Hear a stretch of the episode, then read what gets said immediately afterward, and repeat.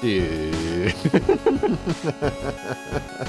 just the just a, a, a giant silent gap and then someone screaming. yeah, it's almost the weekend. Welcome, welcome everyone. Feels good to be here. Hmm.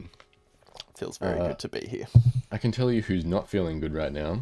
Oh no, who's that?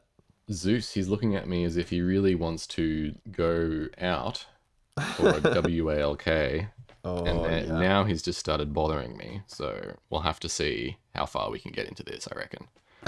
yeah, that's fair enough. I um, you know, I was talking to a friend the other day, and she was saying that like, whenever they ate Mexican, the their dog would go mental, and they Oh. couldn't work it out for a really long time, like what was going on.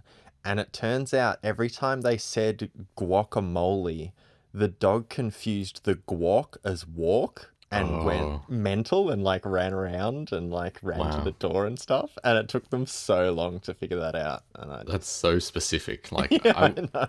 I wouldn't have thought they would have mentioned that. I'm not. I'm not even going to risk saying it just in case he does happen to hear me say it. That particular aspect of Mexican cuisine. Every time you had Mexican cuisine, you know, like I don't know. Yeah, yeah. No, they're um very, very astute uh eaters and they must have just slowly clued on that Yeah. the dog was picking up on the uh the avocado dip. Yeah, yeah. No, Zeus totally just like he knows what time it is. He knows how long I've been awake for, and he like expects it every day. Because we go, we do go for two walks every day, so he uh, he knows the deal. Oh, that's lovely. Well, uh, other than walking big friend Zeus, uh, what have you been up to? Oh, um, dude, I went to an art exhibition this week. Actually, Mm, cool. it was it was a really really um, I don't know what you would call it. It's extremely Melbourne and very trendy. It was a Furby exhibition.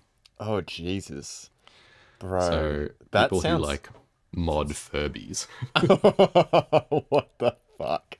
That sounds proper cursed. I've Yeah. only I've only ever been in the company of one Furby. I remember Oh. I was like spending Christmas um with with my biological family, which is a bit of a rarity, and Mm. My cousin got a Furby for Christmas and you know they talk and their eyes light up and this thing was just fucking cursed. Like it would Mm. just it would just get prompted by shit that was really hard to kind of detect. You know, like we'd just be in regular conversation and then it'd just pipe up and everyone would go quiet. It was very unsettling. Yeah, it's um they've been known to be cursed as well. Like they're very particular, like um what do you call them? Vessels for ghosts and stuff like that. Like people are Yeah. like you know, the people who believe in that stuff are like, oh yeah, this curb this this Furby I call it Kirby. This Furby is like um it has no batteries, but it still turns on and will like talk to you in the night and stuff. It's just like in a cupboard somewhere. I don't want to Nah. go in the cupboard, I'm too scared. Abort. I'm out. I'm out. Yeah. So like, okay, you went to this art exhibition that's got Furbies, but what what what does modding a Furby look like? Like Oh, what do they dude. do to it? Oh no. Oh my god, dude. People out there have gone completely absolutely buck buck wild with, with the Furby modding. There was some really long Furbies. There was a Oh. double-ended Furbo dildo, like it Oh, was ah, just like dude, no. giant no. on the wall. Oh god. There was a Furby that had been like, you know, it sort of looked like a big white fuzzy octopus. Um, it just had like eight long, terrifying legs which it could articulate. It, it couldn't. It couldn't move them on its own, but you could pose the Furby into whatever sort of liked. I'll send you some pictures after this, and um, Uh, you can see yeah, look. Furbs. yeah, I won't wait up, but uh, good lord, that's uh, yeah, that's that's quite the experience. Yeah, so that was cool. They um, yeah, there was lots of there was paintings as well. You know, like it wasn't just like sculpt, sculpted Furby uh, body horror. It was um, some people made some really pretty additions to you know like they take the regular Furby but replace the fur with like really fu- fuzzy, fluffy fur and like give it some jewelry and make it look cool. There was one that sort of looked like a an, a biblical depiction of an angel, like a biblical, you know, with all the eyes and stuff. It was, it was pretty cool. Wow. Um, Wow. Yeah, so that was that was my I think it was Tuesday night. Shit. Yeah. Um, man, I don't know if I can even come close to topping that. to no, that's fair enough. I mean, when I saw the invite to it, I was like, "Oh yeah, uh, I'm going to this." I wasn't planning on doing anything at all during the week, but then I saw that and I was like, "Oh, you know, like there's only so many times you get to see some cooked up verbs in your life, and uh, Yeah. I thought I should take advantage of it." you got to take every verb. Yeah, if you're in Melbourne, it's on at the old bar for the next couple of weeks. Um, probably by the date of airing this, it'll only be another few days. So go check out the Furbs at the old bar Good while you still can. Yeah. You'll need a lot of alcohol to get through that. yeah, it's pretty startling. Some of them are really. Yeah, some of them are pretty confronting. anyway, Oh.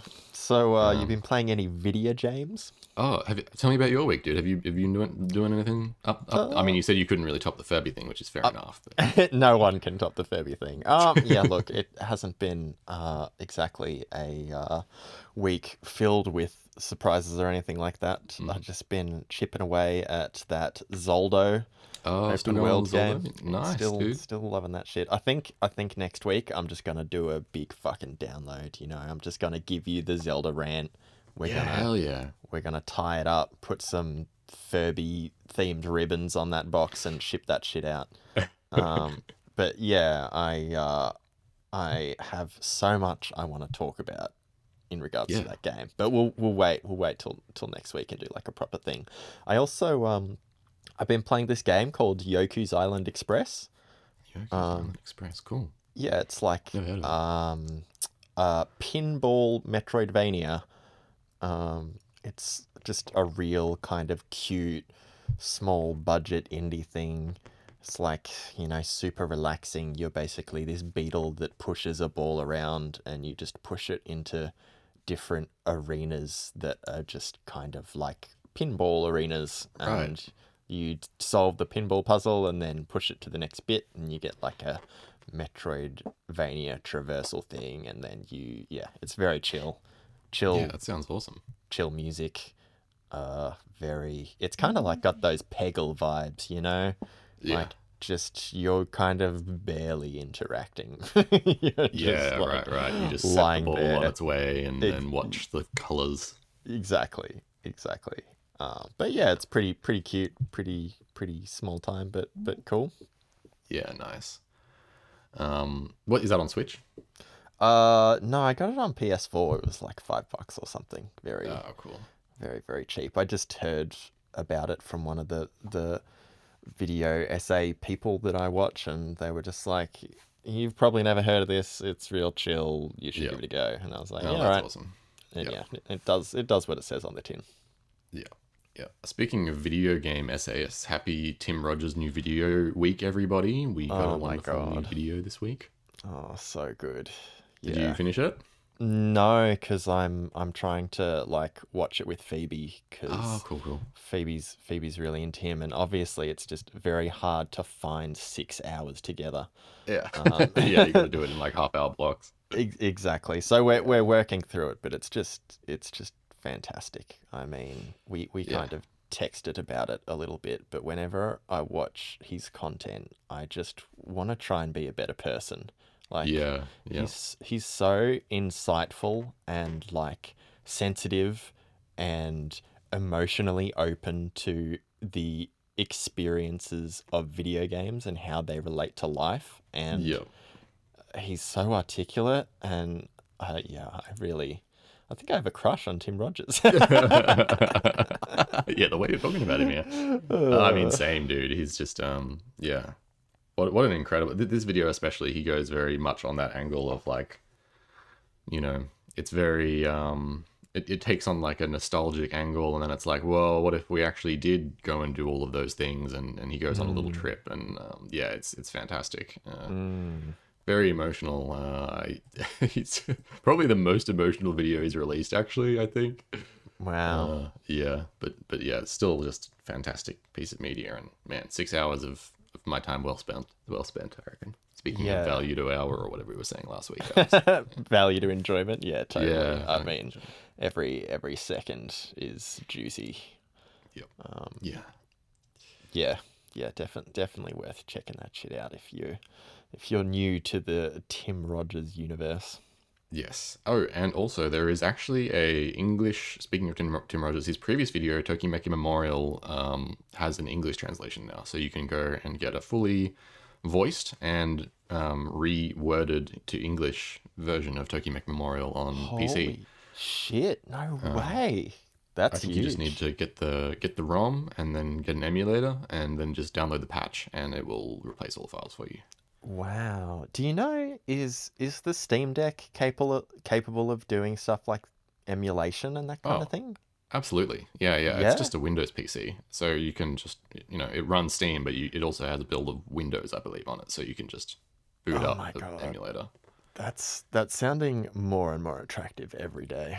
If you're looking to not go the full hog of the expensive, um, you know, Steam Deck thing, Mm-hmm. um, there are um, sort of like Game Boy style, hand, sorry, handhelds that run Windows.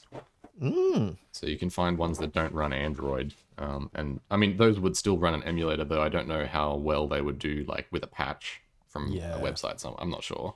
Yeah. But Yeah. you can you can find um, relatively inexpensive Windows running Game Boy handholds. I think for like two hundred dollars. I think on the cheaper end. Wow, that seems pretty reasonable.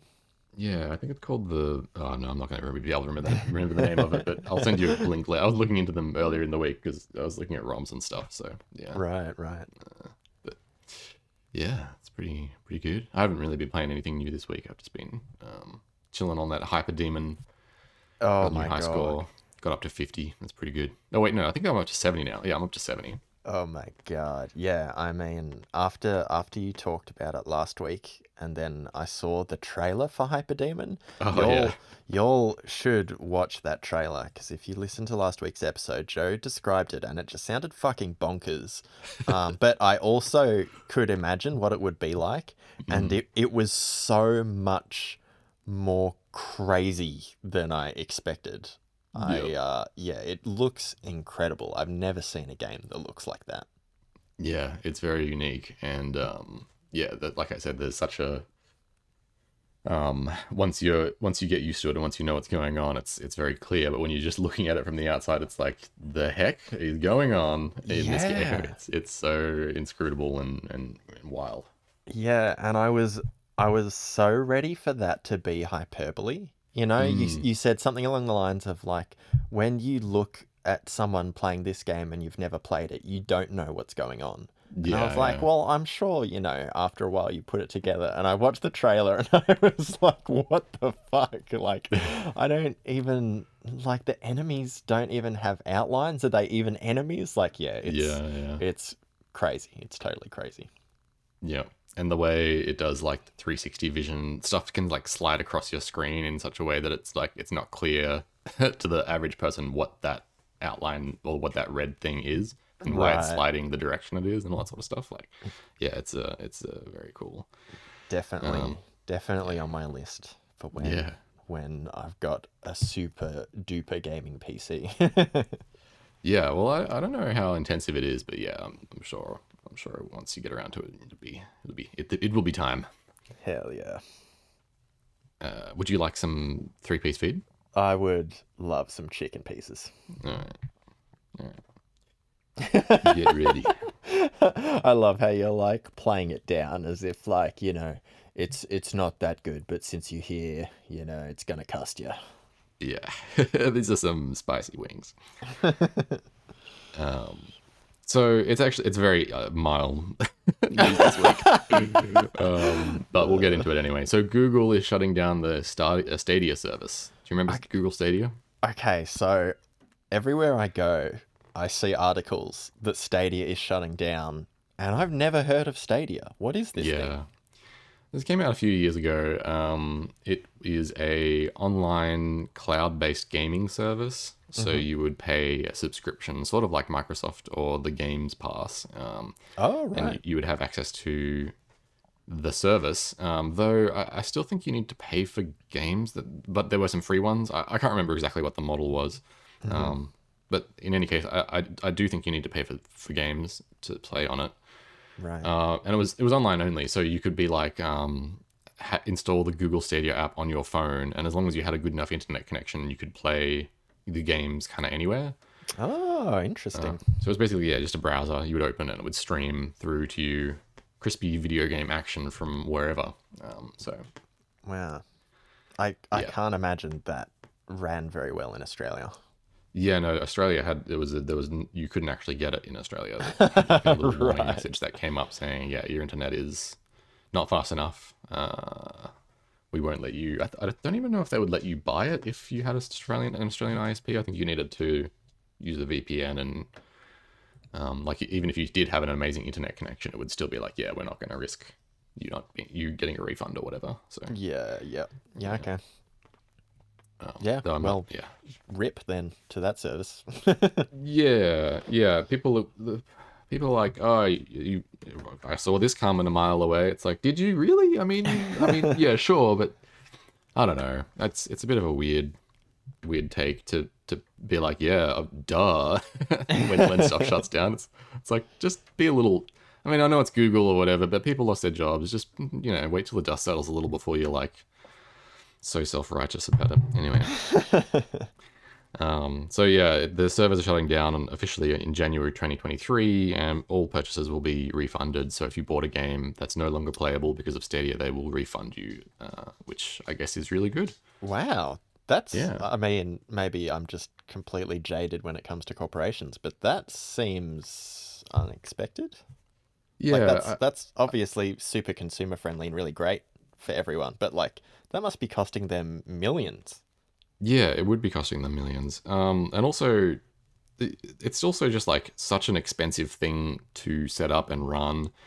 They were trying that at some point they had like um were in talks with CD Projekt Red for a Cyberpunk exclusivity deal. Um, They were talking to Kojima Productions supposedly. This is the article that I saw you know come up this morning, um, saying that there were in talks for a Death Stranding sequel exclu- exclusivity deal. Um, Good.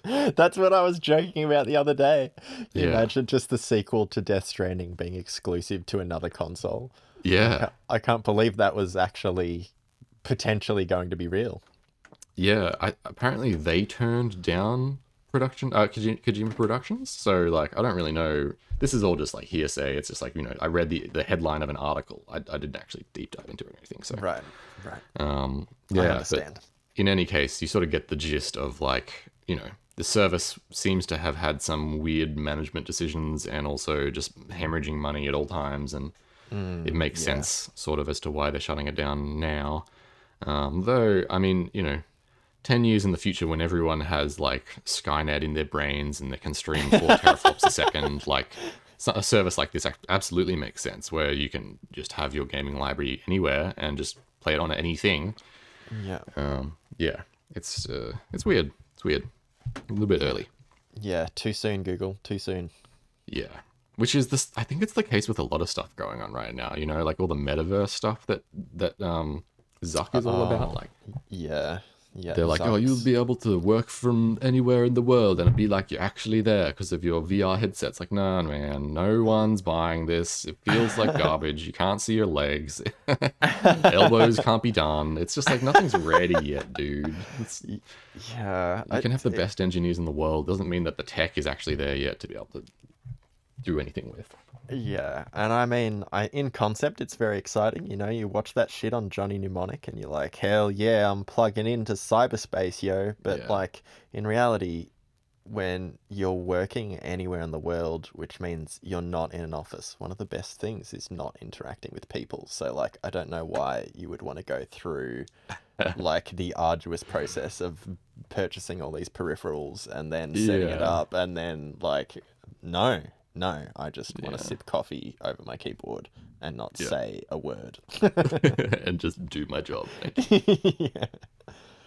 Yeah, and obviously, like part of that, that what you just said there was purchase all these peripherals. Like all the tech is so expensive still, and it's only mm. accessible to specific people. And like, I don't know. There's a there's a whole discussion there about like what VR and AR can bring versus what it you know is looking to bring in the future compared to like you know access point uh, price access point for the average consumer and You know, the actual value being to the lower end of consumers. So, like, it, the technology has to get to a certain point where it's like, you know, it just ships with whatever you're buying by default, and um, and then it, it, it has a chance at being semi-successful. Like, imagine if you buy a PC and it just ships with VR headset. Like, it's just always there. It's like top of the range VR headset, and you just get it for free. Basically, it's the only uh, uh, way of adoption. Yeah, that's the then- future, baby. Yeah, and then you have like all these companies buying PCs that don't need VR headsets, and they just give them away on the street for free. It's just that you know, it's just like you need that kind of adoption. It can't cost fourteen hundred dollars Yeah, or hundred eight percent, hundred dollars or whatever. hundred percent. You're you're gonna lead us into the future, Joe. Skeptically. Uh, so um, let's see now. Next piece of news is Kojima's podcast is out. I've been listening to it, and it's uh, kind of one of the weirdest podcasts is uh, I've ever listened to. So wait, cause can Kojima speak English? Like, how are you listening to this? They have a Japanese and an English version of the podcast that drops every week. Interesting. So they have an actor just repeating everything Kojima said. So the, they've done a fairly decent job of the production, and I would say they actually went overboard on the production. Um, Do you remember Radio Lab? Yeah, yeah. Yeah. Do you remember how their production was always like kind of over the top? They'd be like, Jeremy boiled the kettle, and then they would like play some kettle, you know, boiling sample.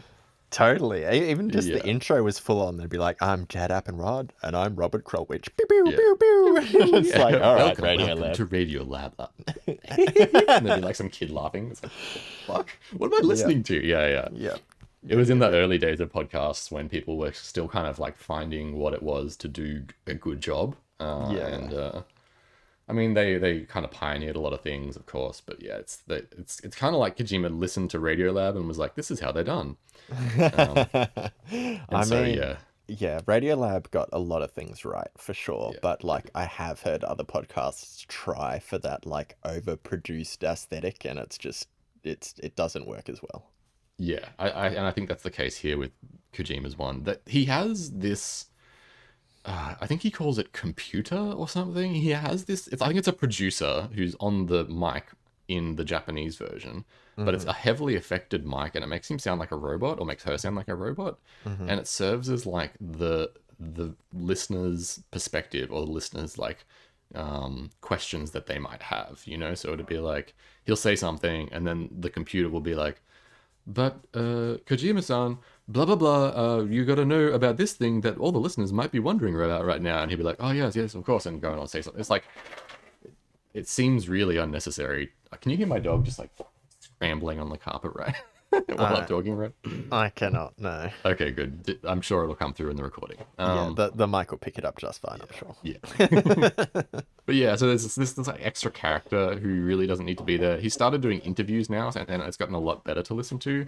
But whenever Oh, it was yeah. just him talking to the producer slash computer thing, it, it's really like it's really over the top. And um, I mean, you could just listen to the first fifteen of the podcast. It's like ra- it's the sounds of a forest with birds chirping, and then a voice comes over that isn't his, and it's like, "Welcome to Brain Space by Kojima Productions, hosted by Hideo Kojima.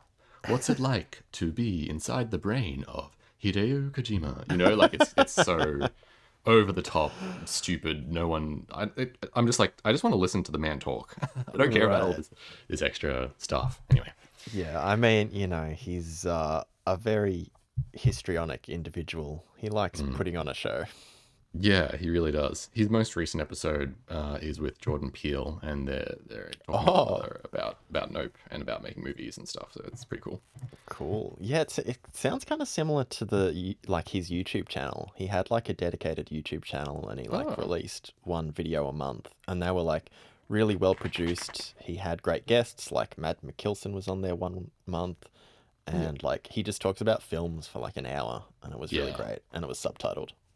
Yeah, yeah, yeah. That's I think that's probably the if you're looking to get that kind of fix, that's probably the place to go. Yeah, the right. podcast might be a skip until he sort of works it out a bit. Yeah, fair call. Um, so yeah, that's the second piece of news. The final piece of news is it's Games Week in Melbourne right now. Melbourne International Games Week is on. Oh, what does that mean? Um, so PAX is on the final weekend of Games Week. Um, so Oh, next so next week PAX. PAX will be happening. Yeah. Mm-hmm. Um, there are various awards nights and talks going on at the moment, uh, or during the week, I should say. Yep. Um, I don't know why it starts on Saturday. I think it's just the first event is today. There's just some like party that's like it's Games Week and everyone shows up. Uh, whatever, Yeah. Cool. supposedly. Yeah. Uh, so yeah, yeah. if you're in Melbourne and feel like getting into some stuff, head along to um, head along to PAX next weekend and, and check out the cosplayers or whatever. Sick. Yeah, that's the news, baby. That's the news download. Well, shit, there's no obvious segue that my brain is latching onto, so let's just dive right in. Hell yeah. We're, we're going dark, we're going evil. Uh, We're going dark. so, to, to kick things off, um, when you think of villains or a villain, who who are the first characters, or who's the first character that you think of? Hmm. Um, I have a. I don't know. There's like two things that come to mind, right? When you say villain, the first thing that comes to my mind is like Disney villain. Oh, really? like- yeah, I think of like the classic villains, very like um, over the top. Jafar. Sort of Jafar, yeah, Jafar Mm-hmm. or Scar from The Lion King, or hmm hmm you know, all of those sorts of maniacal, laughing, evil boys. Um, yeah, yeah, yeah. Uh, so yeah, that's that's kind of the first place my mind goes. That's man, that's great. I um, I kind I kind of go in uh, the opposite direction, really. Like I think of the Joker Mhm. or Colonel Kurtz from Apocalypse Now, Oh or, the, yeah, or the Chiffre from Casino Royale. Mhm. Um, I feel like books, movies, and comics definitely have the market cornered when it comes to good villains. yeah, Um, like video games do have good villains, but video games also have some stupid design choices, and they've been normalized over the years. And like, especially when it comes to handling climaxes, yeah, I I just feel like video games are still not kind of grown up in that way, the the way kind of books, movies, and comics have. yeah, yeah. Um, so like for me, you'll have some really nuanced baddie like Fontaine from Bioshock. He's got this manipulative presence all throughout Rapture, and then right at the end, he'll inject himself with steroids, and you'll have a boss battle. yeah, yeah, And it's like, what the fuck? Like, yeah. That was the biggest disappointment for sure with that game. oh my god! Like it just throws away everything it built up with Fontaine for a cheesy boss fight. And um, and like speaking of the Joker, Arkham Asylum does the same thing. yeah, um, yeah. and that shit is voiced by Mark Hamill, so it's proper good. But then, then he just injects himself or whatever. What's and with the injecting? I I don't know. It's it's really weird, isn't it? It's like this Yeah. weird standard for like, all right, we've got to make this person become eight times as large in like five seconds. Inject Yeah, him with something. Give him the super drugs. yeah, yeah. Um, and like, you know who we can blame for this? We can blame Mario Obama. and Zelda. Obama. Thanks, Obama.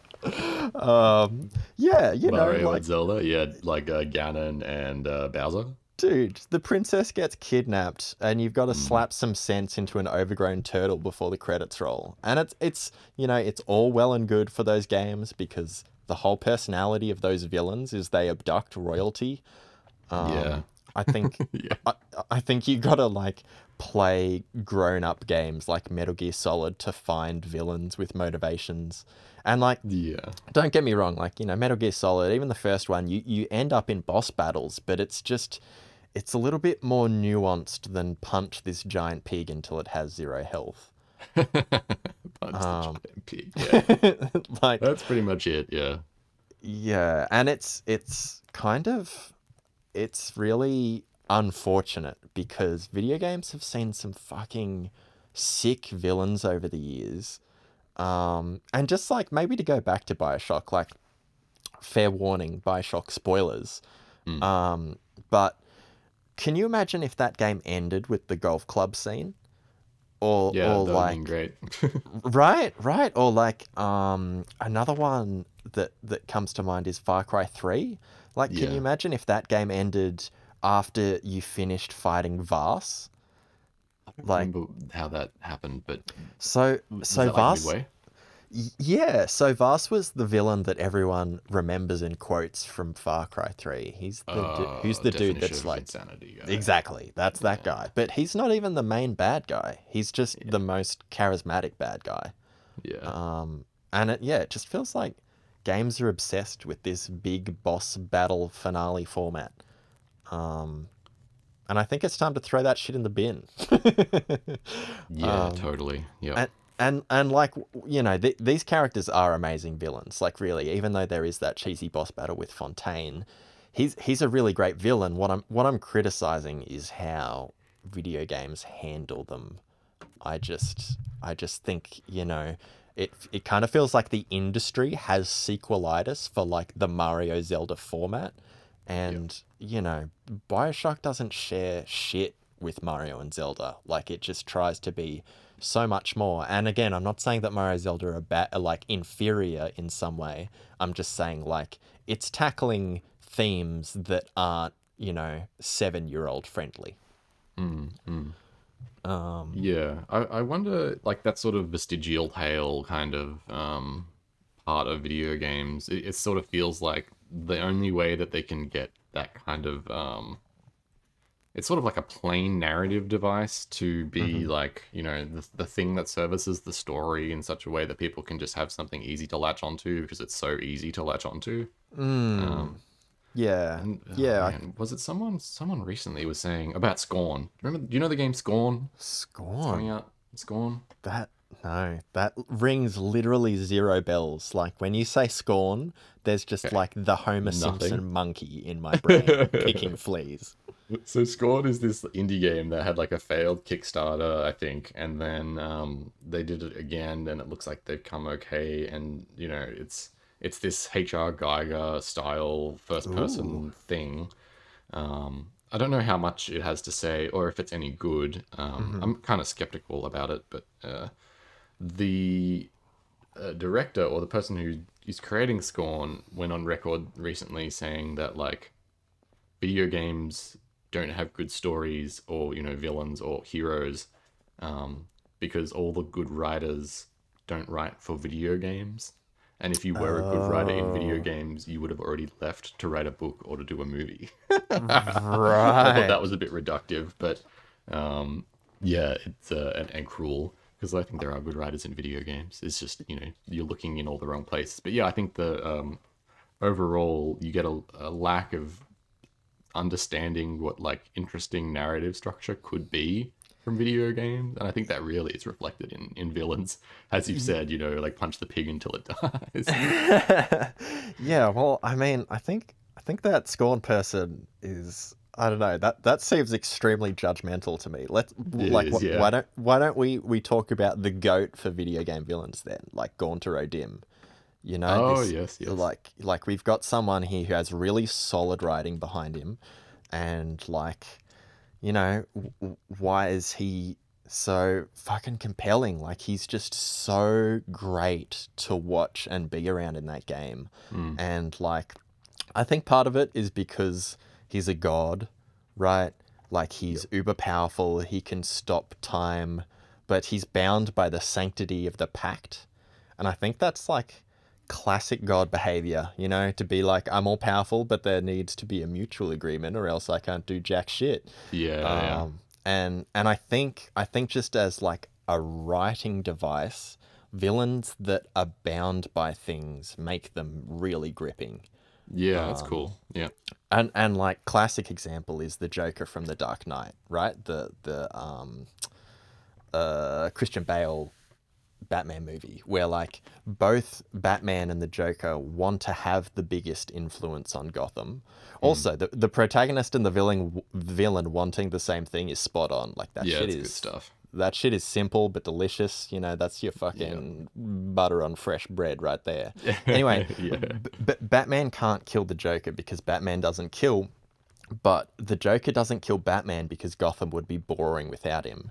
Yeah, and yeah. that engages the audience, it creates all this tension. And then, I mean, that movie also does a really fantastic job using that knowledge against the audience. Like when Batman is about to run down the Joker at his, his bat bike or whatever it's called. Or, or when like Batman is interrogating the Joker after he's kidnapped Harvey Dent and Maggie Gyllenhaal. I can't remember her character name. Um, and like, you know, they're in that um that like interrogation room and Batman resorts to violence and the Joker says you have nothing to threaten me with and that's like the best fucking line of that film right and and anyway anyway so the plot is moved forward by the motivations of those characters but Yeah. their interactions are really entertaining because of the boundaries that they have Yeah. um and like you don't see anything like that in video games these days. Yeah, like it, it's just it just feels really rare, and and I think having like all powerful villains without boundaries can be really dull. Yeah. Um, kind of like having a, a like an all powerful protagonist without boundaries. Yeah. Like I mean, kind of going off off track a little bit, but like um, from those Avengers films a couple of years ago, like Captain Marvel is a pretty recent example. In those final Avenger movies, she could have. I mean, and and just like a, a quick footnote, but like I only saw those Avenger movies. You know, I didn't see all the movies you need to see for everything to make sense. I didn't get a fucking PhD in Marvel lore, but like from from those Avenger movies, it seemed like she could have saved the day at any point, but she Mm. was like busy during those events. yeah, she was off in, on the other end of the galaxy doing some other world-saving business. Right, and Yeah. and in in the Avengers, it was just a line like she's unavailable or something like that, yeah, and yeah. and it's just like having a character like that removes all the stakes and takes away from the actions of any of the other characters involved. It's like it's like a lose lose when it comes to writing a story because she mm-hmm. eventually does appear right at the end, and she Saves like day owns Th- Thanos, Thanatos, Thanos, whatever his name is, the big blue dude, purple Yeah, dude the big giant pig. the Ganondorf. She like appears and owns Ganondorf in like 30 seconds and she's like mm. headbutting him and shit. Yeah. And like they've just spent like two movies or probably more, but just the two Avenger movies like building up how kind of powerful and Yeah. physically domineering he is and then they have this like super powerful protagonist that was just you know busy sipping fucking cappuccinos or something but now she's got mm. the time to come in and save the day And Yeah. it's just like that's not very compelling Uh, I think you're sort of yeah maybe stumbling on something a little bit here with the video game stuff in comparison to that. Is it's like some games want the hero to feel powerful all the time, right? Or you build up your power, and then there's like this, you know, this character who can take it all away. Or why can't you just defeat the baddie instantly if you're so powerful? And there's that like dissonance feeling. Uh, I think like yeah, overall there's video gamey reasons why villains can be hard to portray um, in anything other than cutscenes. Like the actual witnessing of the villain in the game is kind of hard sometimes. Um, I don't know. I'm, I'm struggling to think of like good examples of video games where villains are actually meaningful, um, i mean I, I, narratively f- meaningful. I feel like the the classic example is mega man x right where Yeah, like oh, yeah, in that first level you have that fight with zero? Is his name zero? Yeah, Yeah, zero. sure. and and you're actually playing the game and you're just getting absolutely fucking dominated. Yeah, um and like you you get to feel that domination and then like you know um oh no wait i think zero saves you from the baddie. Anyway i can't remember how that goes but something but like that. yeah yeah anyway you you interact with the villain in a meaningful way which is getting your butt kicked um and then you you get saved from that situation and then it kind of gives you this um uh goal like Yeah. you know w- currently Become you're like not zero. yeah you're you're not going to be good enough to beat that villain but like if you fucking go and get all the power ups or whatever then you'll then you'll be strong enough um yeah, and I guess that's more of like a classic narrative arc. you know, where like the protagonist is introduced to the villain when the protagonist is clearly not ready. And so the story is about the protagonist getting ready to face the villain. Yeah. Yeah. Um, whereas like jumping back to Gaunter O'Dim, uh, like it, it, it was more, I don't know, it just felt like there was more story there. Like I was so afraid of him that when push came to shove and like just quickly spoilers for uh, Hearts of Stone, just one, one of the endings, but like I was so scared of him tricking me um, that I, I let him eat up Olgierd's soul, right? Yeah. And like after, you know, I didn't do anything, I didn't interfere. And afterwards, he asks what you want in return. You can get like a horse with infinite stamina or a horn that has endless food. You can get like a bunch of stuff. And I was just so scared that I chose nothing. I was like, fuck off, yeah. you know? And, and that's like, that's, that's awesome. Like, I loved that experience because I, I like, I got to engage with this super captivating god fuck. It didn't end in a boss battle. And I was Yeah. like thoroughly shook before, during, and after and it was still satisfying like Yeah. even even in a video game especially in a video game it it kind of like I, I think it's one of the few examples where the the villain kind of or like I don't know how to say it, but the villain lent on the writing to mm. communicate how fucked up they were, and Yeah. that like I thought that was communicated really effectively in that DLC. Yeah, that's awesome. It's awesome that that came in the DLC as well, like even part of the main game Oh, bro, yeah. I mean, DLC. I don't buy DLC all that often, but after after playing like the Zelda DLC, I'm like, man, like that Witcher 3 DLC, the FromSoft stuff, like holy shit, that is good stuff right there. That's, that's good eating. yeah, Yeah, that's uh, that's good eating that's for sure. Yeah. Um Yeah, man. I mean, I'm I'm still struggling to like think of other good good um antagonists cuz it's, it's always like defeat the bad guy is kind of the cliche in, in video games, right? hmm But I, I- I think games that don't have a bad guy are also cool. Oh, like dude, absolutely. Like Yeah, yeah. s- some some of the best video games don't don't have a villain at all or like you know, it's um it's more abstract than that like Yeah. uh in in Soma where it plays with the idea of like having being in a position where you have to choose who lives and who dies and also to decide what living is and it just Yeah. p- puts you in this like beautiful gray area where like yeah.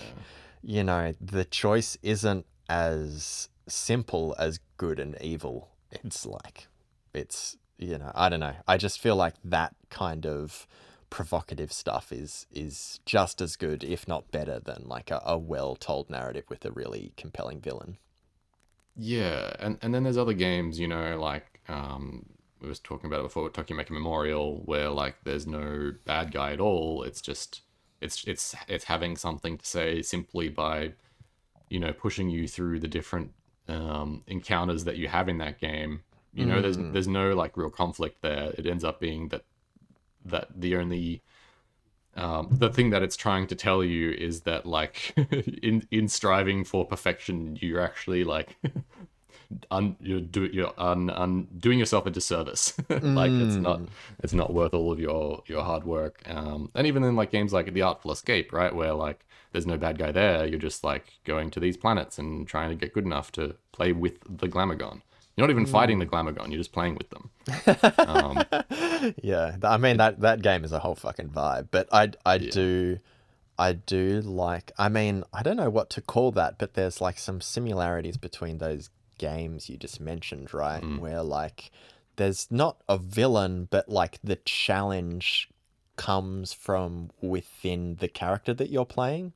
Yeah. So like it's about their motivation or like in the case of Artful Escape, their lack of motivation and their like kind of demeanor and the fact that they're a little bit placid and they don't actually know what they want and they've been funneled into this kind of career that they're not super passionate about and like I think that's kind of an intimate story that I mean, doesn't need a villain. You know, the Yeah. the the story is about self discovery in Yeah. in that instance. It's not about like uh I don't know over overcoming like some big obstacle that's Yeah. personified by some evil guitar player. You know, like that's just Yeah, not what yeah. that story is about. Yeah. Um. So yeah, there, there's that part too, and and then there's games like um like even Minecraft where there, it turns out that there is a villain, but you don't discover them until you know right at the end of the game, and if you know where to look and stuff like that, like Oh, But it's not that's like the- interesting. yeah, the Ender Dragon is not like you know pulling the strings or anything like that. It's just like they're just like the final boss that you fight. Right. So yeah, it's just they're just like a part of the game, I guess. Um, the game world. Yeah, I mean, I man, I haven't played Minecraft in a very long time. I bet. Yeah, dude, remember playing Minecraft together and getting like thoroughly spooked? Oh, totally. Yeah. Totally. Yeah, that was really fun. That's what that was like when Minecraft first came out on Xbox. I'm pretty sure you bought that shit on day one. I think we had the demo. Like I think you could play like half an hour or something of it. Oh, Uh, right. We did. not- I, I did end up buying it, but yes, uh, I, initially I think we had some demo version.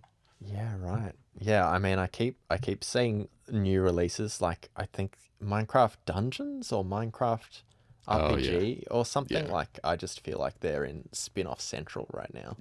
Oh yeah, they're uh, well and truly and doing all sorts of crazy stuff now. Yeah, hell yeah.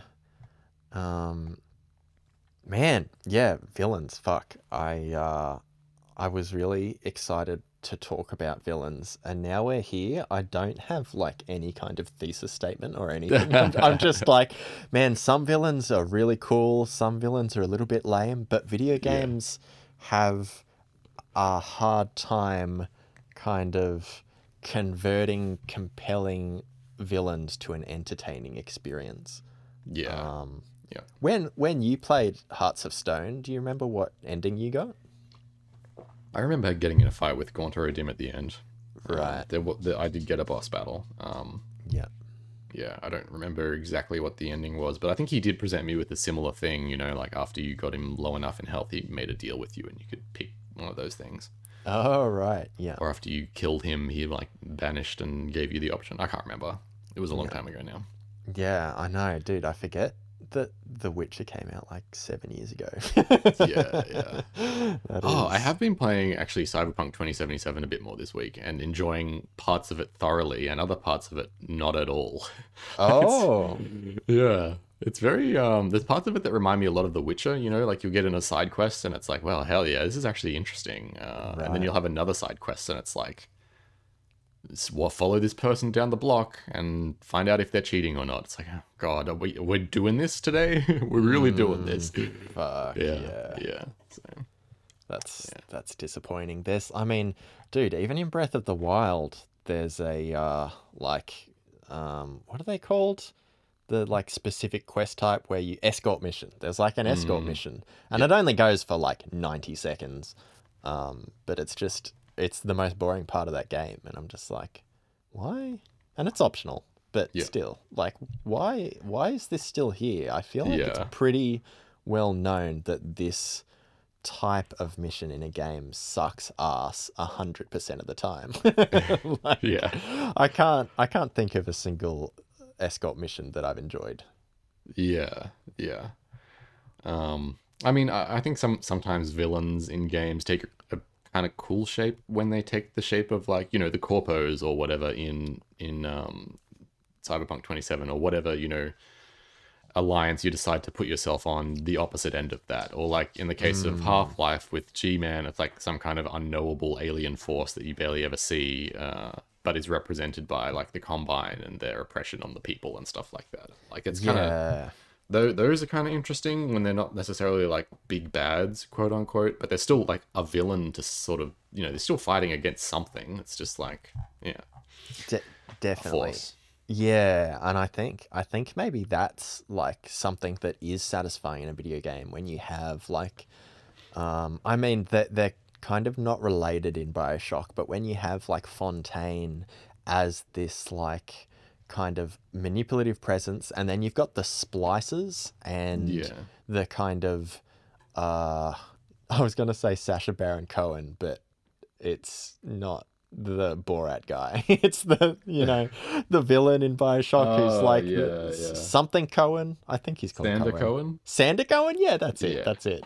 Um, and you know, you've got those kind of middling villains like Sander Cohen that are just kind of splices that have more dialogue and are a little bit more crazy or, Yeah. or whatever. But like, if you if you remove that like final boss fight from Bioshock, like Fontaine doesn't lose any of his impact I know. you know yeah. if anything it's yeah. it's almost more impactful it's it's interesting that they feel they have to force this inter- interaction with fontaine to like bring meaning to the end of the story Yeah, this this gets me onto something that I've been meaning to talk about a little bit on the pod, but I'd love to have a guest on at some point. We've got some like proper cool game dev people in my little g- game dev friend list, and uh, uh-huh. yeah, it'd be cool to like speak to someone like you know David Gaider about something like how do you write villains, or how did you write villains in Dragon Age, or you know how did you write villains in Mass Effect, and what was it, what you know why did you make certain why were certain choices made about how the game finished, and whether or not you had any say on like you know why? Why couldn't we just end it with the Sander Cohen ending where like he hits you with a golf club and roll credits? Like what sort of forces are at play there? I think that stuff would be really interesting. I mean, just just going over those games you just mentioned, you've got examples of a game that has a really shit villain, which hmm. is Dragon Age Inquisition. Like, holy crap, Corypheus is just one of the worst villains out there. And then you've got a game in Mass Effect 2 where you've got the um, you've got Martin Sheen. I can't remember his character's name. Yeah. The the Illusive man the Illusive Um, man yeah and holy shit there's no boss fight there and he is just like every scene he's in you know he's kind of like g-man a little less Yeah. abstract because he's basically at the head of this corporation that's pulling the shots but it's it's really compelling to be interacting with the shots that he's in charge of or the calls that he makes but like it doesn't kind of it wouldn't gain anything by having like some big shootout at the end of that. yeah yeah. Yeah. Um, so there's- that too um, yeah, I mean, it, it would be so interesting to actually speak to someone within the industry. That kind of scares me a little bit because I feel Oh, like I'm super judgmental. no i'm sure they would welcome it dude oh my god! um so yeah that's and, and then just having friends on and stuff as well i'd love to have have another another head to to turn to at, a, at some point maybe if we come up with a topic that really suits it we can we can chuck that in there hell yeah, I'd be I'd be keen as hell. Hell yeah man shall we uh shall we wrap it up i mean get to an email I, I should say Yeah, yeah. Do you wanna do you wanna read it out? I feel like I've been blathering on for far too long. i feel like i blathered too let me let me i'll do the i'll do the talking this time then Uh, okay so this email is from peter Hello, hell Peter. yeah! Hello, Peter. Uh, hey, Joe and Daz.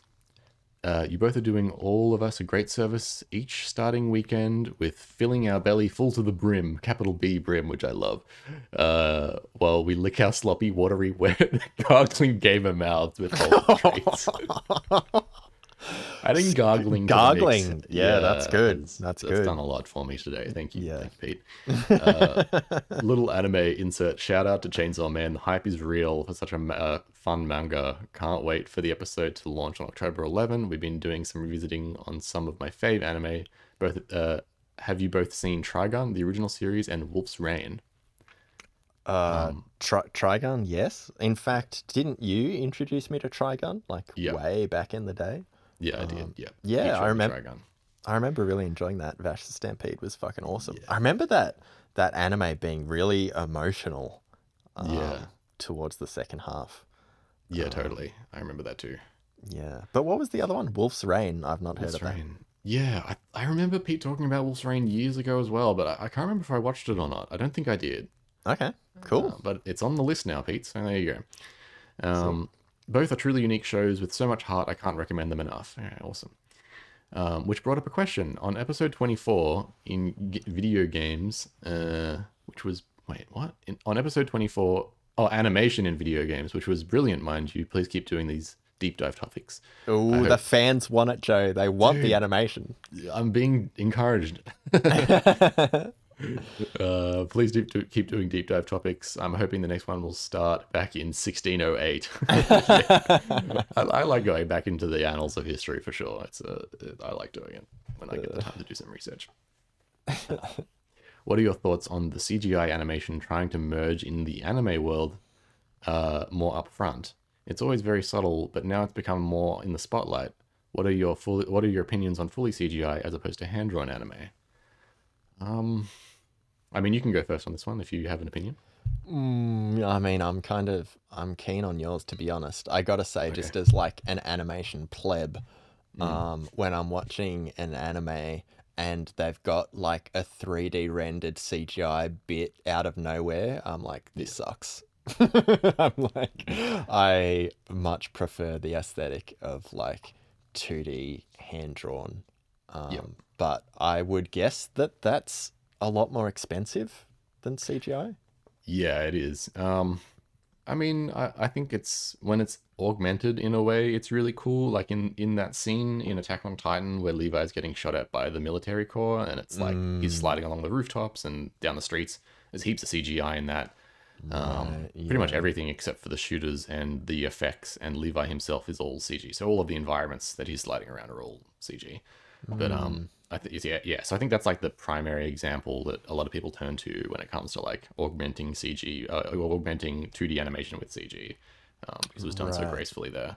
Yeah. Um, But yeah, shows like RWBY or shows that are fully animated, uh, fully CG animated, but made to look sort of 2D, I'm not really a fan of. Um, I'm sure there's some that are that way that I've just not known because it's done so well, and I, I'd be like, wow, sick, you know, good job. Um. Right. but I don't know what they are off my head, um, off the top of my head.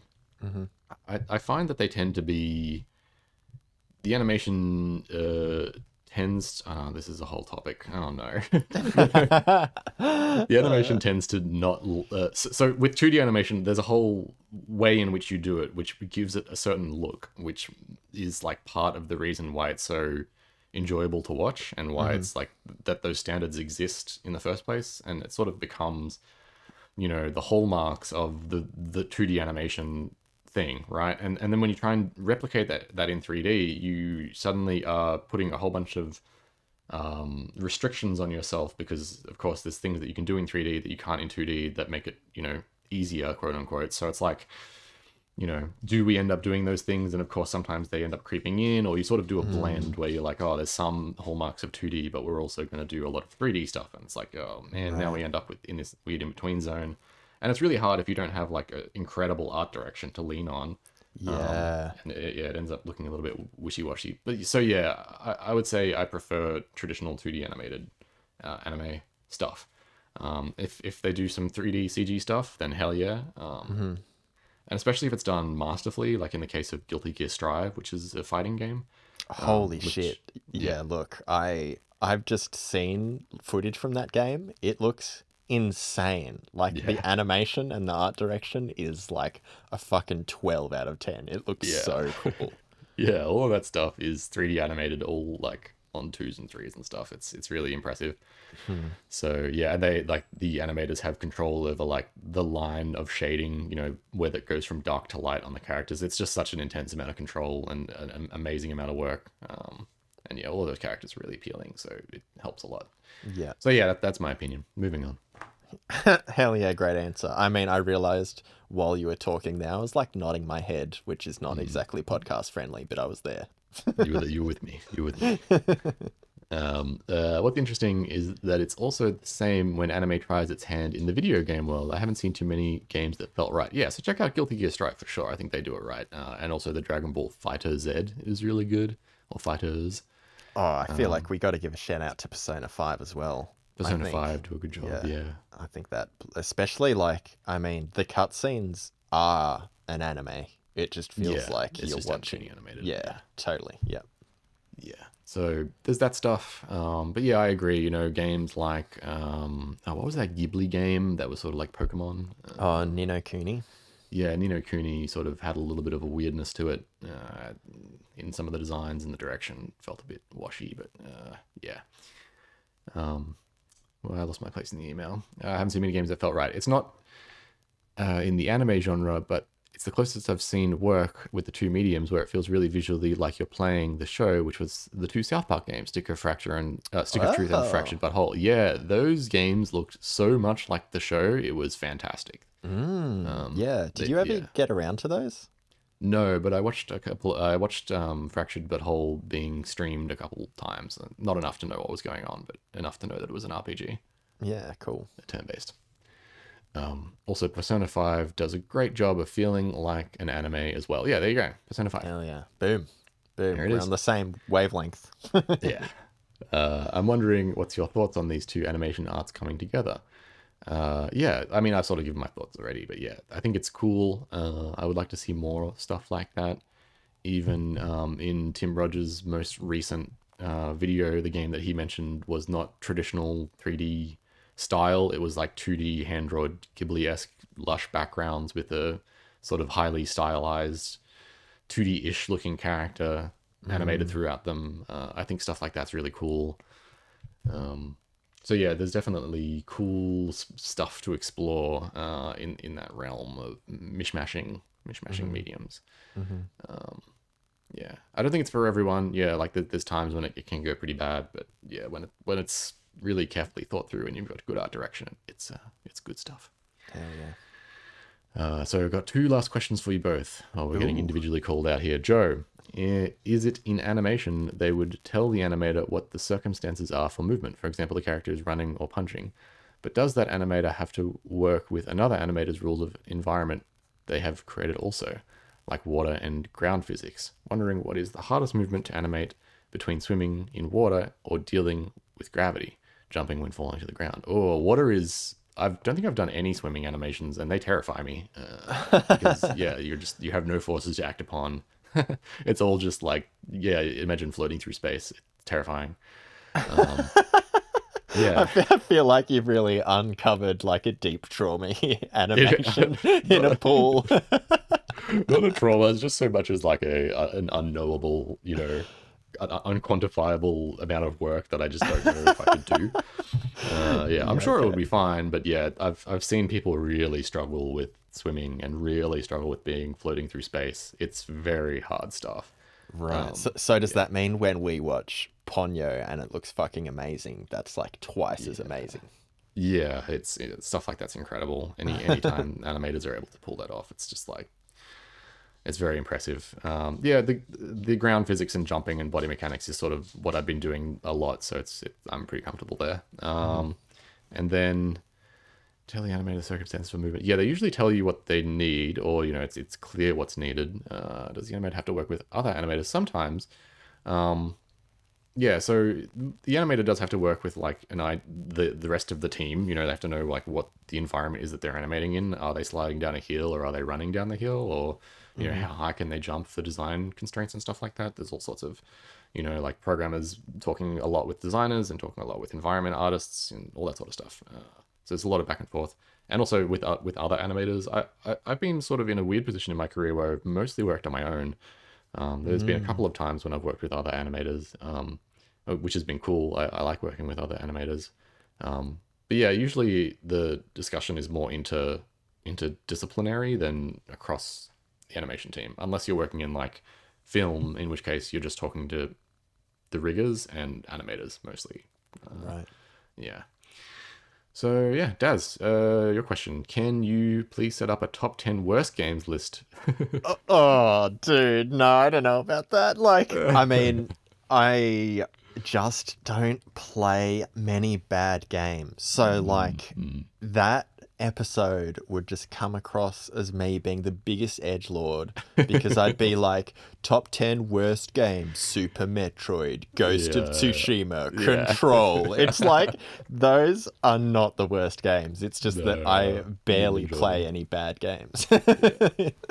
Yeah. Um you, I mean maybe I'll think about it Uh, top 10 worst games list for you and Joe in the future. Love the first top 10 best list, or perhaps the top 10 if you could relive a moment for the first time in a video game. Oh, would be awesome. Oh, okay. No, I like that. I like Yeah, that. Um, relive moment. Yeah, because that's that's kind of unique because there are um there are definitely games kind of like TV shows or movies where I would just love to be able to wipe my memory to be able to Mm, experience like the twist again or like the character development. Yeah, that's that's a good topic. Yeah. Yeah, I think that speaks to like nostalgia pretty heavily, you know, being able to relive something is kind of like that's where that that's where that sweet nostalgia juice is at. Hell yeah. Um, and then finally, uh, Pete asks, uh, "P.S. What were Joe's secret nominee games? Haha. Thanks, fellas, for the amazing podcast. Keep up the great work from Pete Martin. Thank you, Pete. Uh, what a lo- little, what a lovely guy. Yeah, great email.